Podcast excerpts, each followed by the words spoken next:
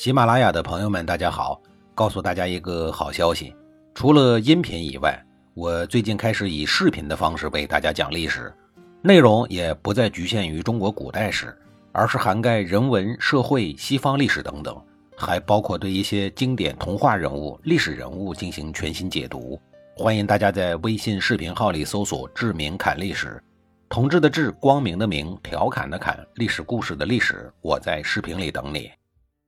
上一集里，我说到了思想日益滑坡的齐襄王，忽然莫名其妙的让田丹进宫单独面见自己。田丹十分的惶恐。自从复国以来，齐襄王的态度跌宕起伏、阴晴不定，越来越让他有些不安。田丹知道没什么好事儿他立刻免官、吐血、肉袒来向齐襄王请罪。免官就是没有戴帽子。土显就是光着脚丫子，肉袒就是赤裸着上身，这大概是那时候的死刑犯要被砍头时的打扮了。田丹的意思是说，您要是不信任我，就把我砍了得了。齐襄王呢，还不至于混蛋到那个地步。他说没那么严重啊，咱们都还是好自为之吧。刁伯回国以后，第一时间就知道了这件事儿。在向齐襄王汇报出使楚国的工作情况的时候，着重向齐襄王解释了自己回国晚的原因。齐襄王松了一口气，心里头十分高兴，就设宴请刁伯喝酒。酒喝到兴头的时候，齐襄王对旁边的人讲：“你去把田丹请来吧，我要请他喝酒。”刁伯立刻离开了座位，走到了大厅中间，行叩首大礼，然后他问道。大王，您觉得您和周文王比怎么样？我不如他。齐襄王不愉快地回答说：“那您和周公比呢？我也不如他。”齐襄王的脸色已然很难看了，但还是说了实话。刁伯丝毫不管齐襄王的情绪，继续说：“是我本来就知道您不如这二位。那么您和齐桓公相比呢？”听了这话，齐襄王已经想拿刀砍了刁伯了。但还是咬着后牙槽，阴着快要滴水的脸回答说：“我哪能跟他比呀？”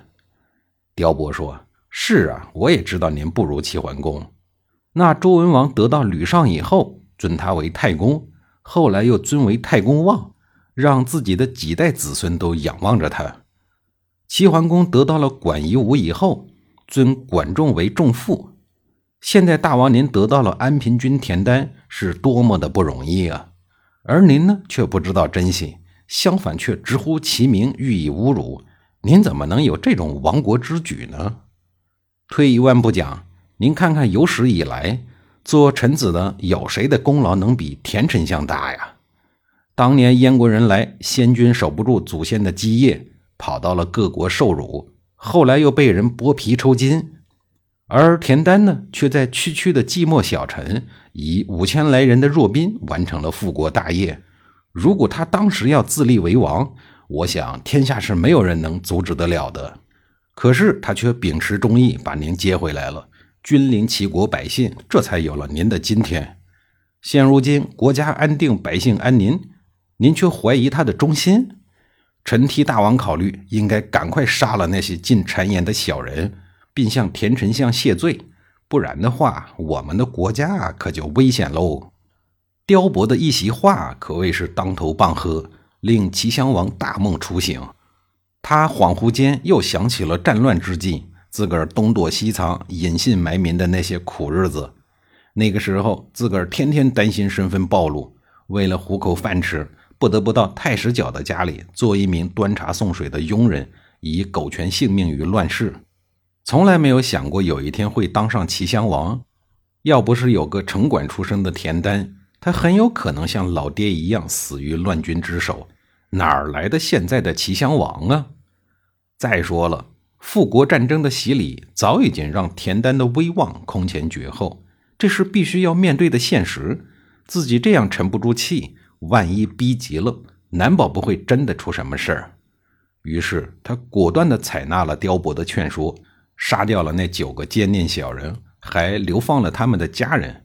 随后又给田丹加封了业邑之地的一万户。这件事充分说明，灯不点不亮，话不说不明，充分的沟通是最重要的。如果有些话不方便双方直接讲，那么就要找一个为自己说话的有分量的中间人。经过这么两件事之后呢，田丹与齐襄王的关系终于平衡了。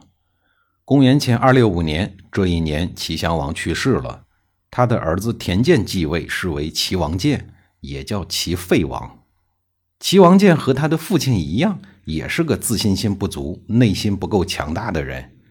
他与田丹这个远房亲戚本来就没有建立起信任，再加上齐国近亲贵族们整齐划一的排挤，田丹终于受不了了，很快告辞了丞相的位置。这时候，灭齐国失败的燕国又联合韩国，将矛头指向了赵国。赵国正愁没人对付燕韩两国呢，听说田丹赋闲了，立刻邀请他到赵国去上班。至于工资，提前多俗啊！刚刚上任的赵孝成王不干那事儿，而是直接给田丹封了五十七座城池。您听一听，这个劳动待遇比钱来的实惠，比钱来的粗暴，比钱来的高尚吧？没了田丹的齐国，谁来帮助根基不稳的齐王建主持家务呢？不是外人，是齐襄王的老婆，齐王建的老妈，史称君王后。她正是当年齐襄王在莒城太史角家当佣人的时候教桃花运的另外一个主角，也就是太史角的女儿。说到这儿啊，我就得先从她颇有传奇的爱情故事开始讲。当年齐襄王啊，不对，那个时候他叫田法章，他作为落难公子，为求保命，隐姓埋名跑到了太史角家找工作。为了工作，他大言不惭地说。工作不分高低贵贱，劳动者最光荣。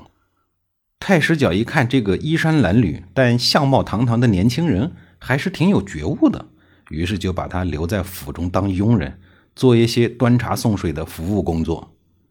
正式上班以后，田法章根据工作要求，也穿上了府中佣人奴才们的统一服装，脸也洗干净了，头发也梳理整齐了，十指纤柔白净，修长细嫩。